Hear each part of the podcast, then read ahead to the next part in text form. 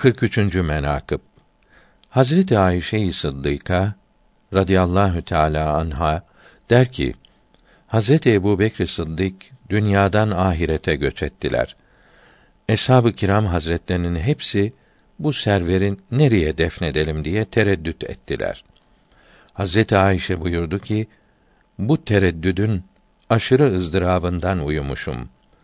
Kulağıma bir ses geldi. Dostu dosta kavuşturun diyordu.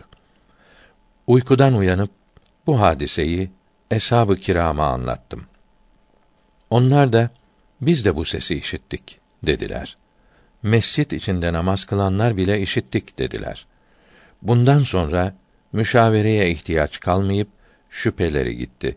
Sonra götürüp Habib Ekrem Hazretlerinin yanına defnettiler. Şevahidün Nübüvveden tercüme olunmuştur.